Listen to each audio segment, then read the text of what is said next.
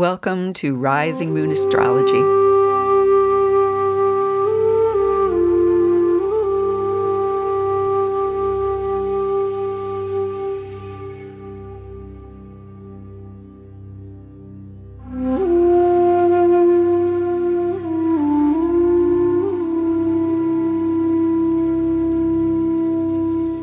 This is Mary Pat Lynch of Rising Moon Astrology, welcoming you to my podcast. I release podcast episodes for each new and full moon, occasionally for other special astrological events, but generally the new and full moons, which are my focus. My website, risingmoonastrology.com, has information about the readings I offer as a consulting astrologer and some other information about my background and astrology in general. I'm also on Instagram as Rising Moon Astrology. And I have a newsletter if you'd like to receive this information in your email inbox. The music that you hear is composed and performed by flautist Suzanne Teng. The track is called September Angels and her music is available through magnatunes.com.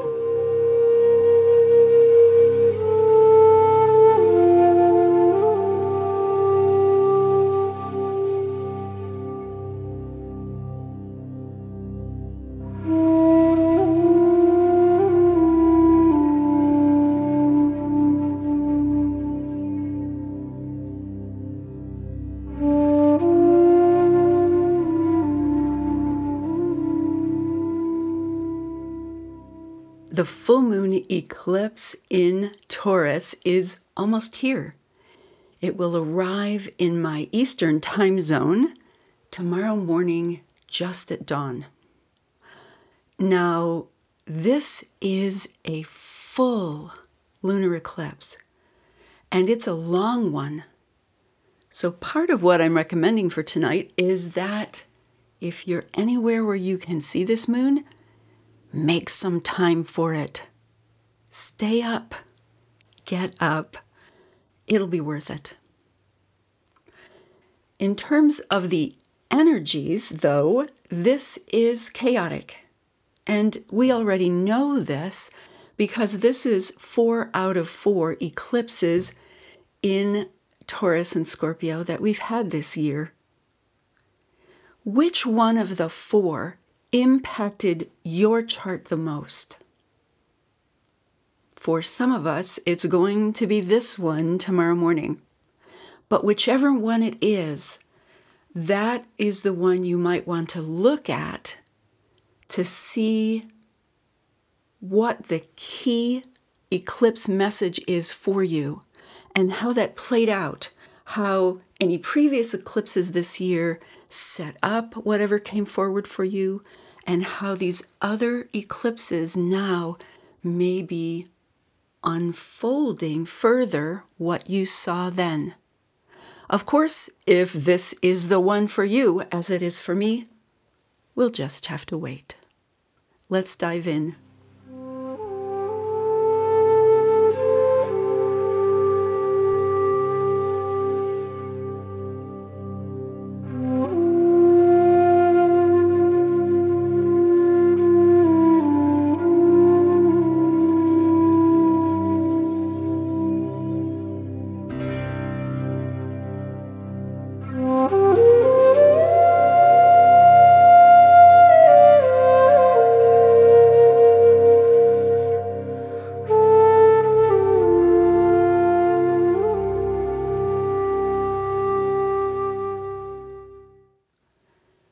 Early tomorrow, we reach the full moon in Taurus, which is also a full lunar eclipse.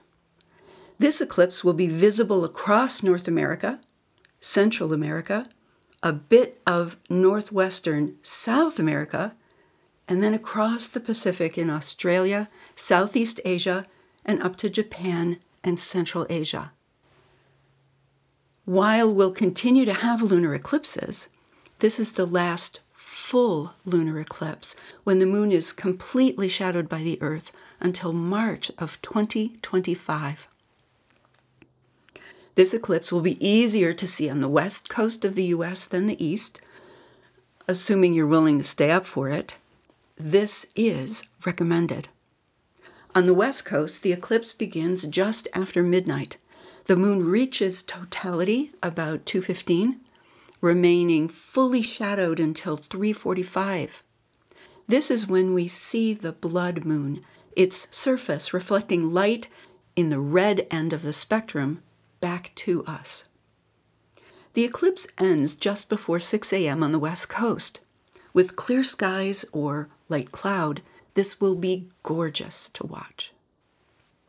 On the east coast, the length of the eclipse is, of course, exactly the same, but the time difference means the moon will already be closer to the horizon. Dawn will arrive before the eclipse is finished, so tougher to see if you don't have clear views of the horizon. There will also be plenty of live streams. I expect amazing photos as well. I find lunar eclipses mesmerizing. This particular full moon lunar eclipse is especially powerful. The close conjunctions between the luminaries and the nodes make this a full eclipse. The sun and moon align with the south and north nodes of past and future. This time has an especially fated feeling, not in the sense of being doomed, but in the sense that this time is important. What happens will cast a long shadow. This eclipse full moon happens in fixed signs across the Scorpio Taurus axis. Feelings and sensations are intense and deep. Scorpio is fixed water.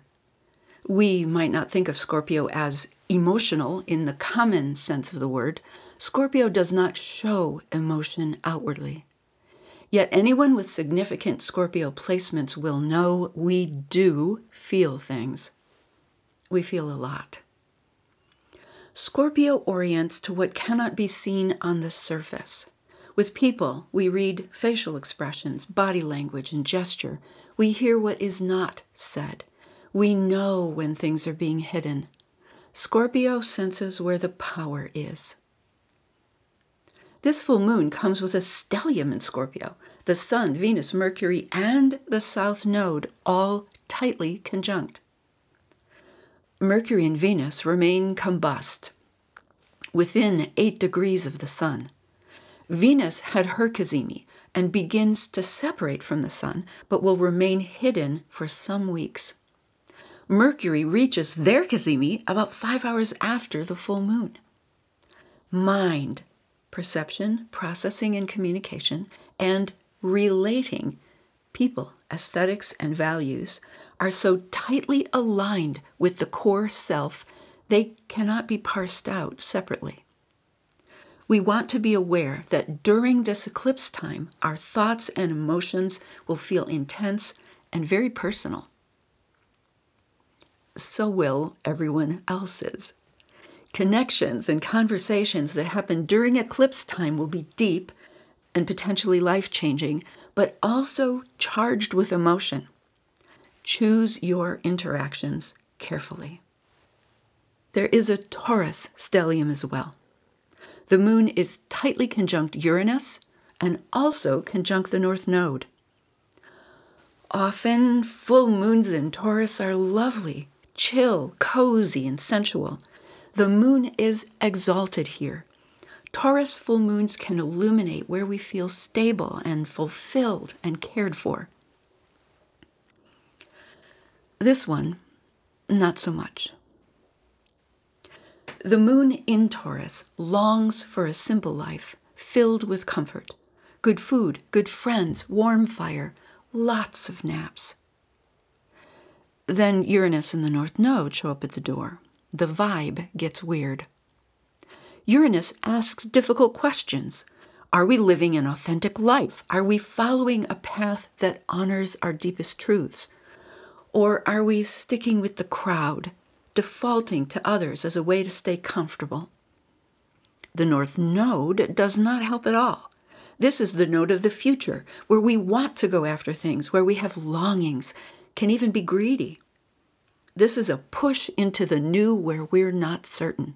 Things are not stable. The moon doesn't want to talk to either Uranus or the North Node, especially when the Scorpio forces are so strong. And Taurus is stubborn. Let's add more stubborn. Saturn in Aquarius squares this full moon eclipse. Here is the boundary setter, the naysayer in fixed air, ready to lay down the law. Saturn wants to drag this roiling whirlpool of emotion and sensation back into the realm of logic. Since that's not likely to happen, we may experience Saturn as rigid, pushing us into reasons and explanations before we've fully experienced the depth and complexity of what is arising. We could feel caught, trapped in a stormy, chaotic sea that won't let us go. A place like the Corryvreckan. This infamous whirlpool sits between two islands off the western coast of Scotland in the Hebrides. Water roars through a narrow channel to encounter a huge undersea spike of rock. The resulting maelstrom is rated one of the most powerful and dangerous in the world. Not the place for a casual picnic on a summer afternoon, the Corryvreckan remains fascinating. Seeing it, you can't look away. You know there's more going on underneath to keep those waters churning, even though you can't see beneath the foam and spray. Sometimes the roar of the whirlpool can be heard 10 miles away. This eclipse full moon could feel like that, especially if your birth chart is aspected by the T square in Scorpio, Taurus, and Aquarius. Everything feels tumultuous and also fascinating. What will the whirlpool toss our way? Please know this experience need not be horrible. In fact, if you've been in the flow of this year's eclipses, starting back at the end of April, this eclipse could feel affirming, letting you know you're on the right path. You're doing good work. Keep it up. Also, some kinds of discomfort are worth embracing. The moon in Taurus will resist all the too muchness. Yet we can make the choice instead to fully embody whatever emerges. We can allow ourselves protected time and space to feel fully what shows up. If you find yourself in a place of overwhelm or instability, don't push yourself deeper. Instead, connect with the comfort side of the Taurus moon. Say, okay, look, I've felt all I can right now. For this to process, I need some space, I need quiet, I need to feel safe. That's fine too. There's another part of this chart that calls for attention, since it too will influence what we experience and how we receive it at this full moon. Jupiter and Neptune in late Pisces trine the Scorpio group, with the closest aspects being to Venus. On a practical level, our sensitivities will be heightened. If you enjoy substances to relax or alter your consciousness, know that this eclipse is not a good time for that. We're all going to be more sensitive to anything and everything and given the power of the planets and signs involved, we're likely better off staying fully grounded with that Taurus moon. Dreams tonight may be deep, intense, and significant. For many of us, sleep will be disturbed even if we don't stay awake to see the spectacle. Plan to record any dreams or visions that arise. Spiritual insights may also be part of this eclipse full moon's gift. Then there's Mars retrograde in Gemini, squaring Jupiter and Neptune. He's also out of bounds. He's outside after curfew with his phone turned off, looking for trouble. As with the full moon itself, how Mars affects you will depend on how he's aspecting your birth chart. In Gemini, an air sign, Mars acts through language. Retrograde, he's feeling less capable, less clear than usual. This is annoying. Frustrated, he might get mouthy. This is troll energy. We can be this Mars, or we can meet this Mars. Some internet trolls are deliberate provocateurs who know exactly what they're doing. Most, though, think they're right. Everyone else is stupid and needs to have things explained to them in detail with emphasis. Either way, it's often not fun. Squaring Jupiter and Neptune, this Mars could focus in on little details and miss the big picture. He could also pop some overblown theories and feel satisfied watching them deflate. Whether we see this as the boy announcing the emperor has no clothes or as a troll depends on our point of view. In the northern hemisphere, we're entering the dark part of the year. We've stepped through the Samhain doorway. We bid farewell to Bridget, the maiden of spring, and await the arrival of the Cailleach, the powerful woman of winter. One of the tales about the Corryvreckan says this is where the Cailleach comes to wash her plaid. It's been a long, hot summer. She's ready for the cold clarity of ice. To keep herself warm, she needs her plaid to be fresh and clean. She loves the Corryvreckan, which holds no threat for her. The hidden power is even stronger than what shows on the surface. She steps to the edge of the water and douses her plaid over and over again until it emerges white and fluffy. Then she spreads it out to dry on the mountain peaks, the first snows of the year. This is the time of gathering in and looking within. We connect with ancestors, tell the old tales, remember what was, prepare for what will be. It's a deep time. As the full moon eclipse approaches, check in with yourself. How are you feeling? Agitated, fearful, exhilarated, all of the above? Notice what is coming up for you. See if you can carve out the time and space to experience whatever emerges. Stay fully embodied. Take care of yourself and others. Don't feed the trolls. It's going to be a glorious full moon.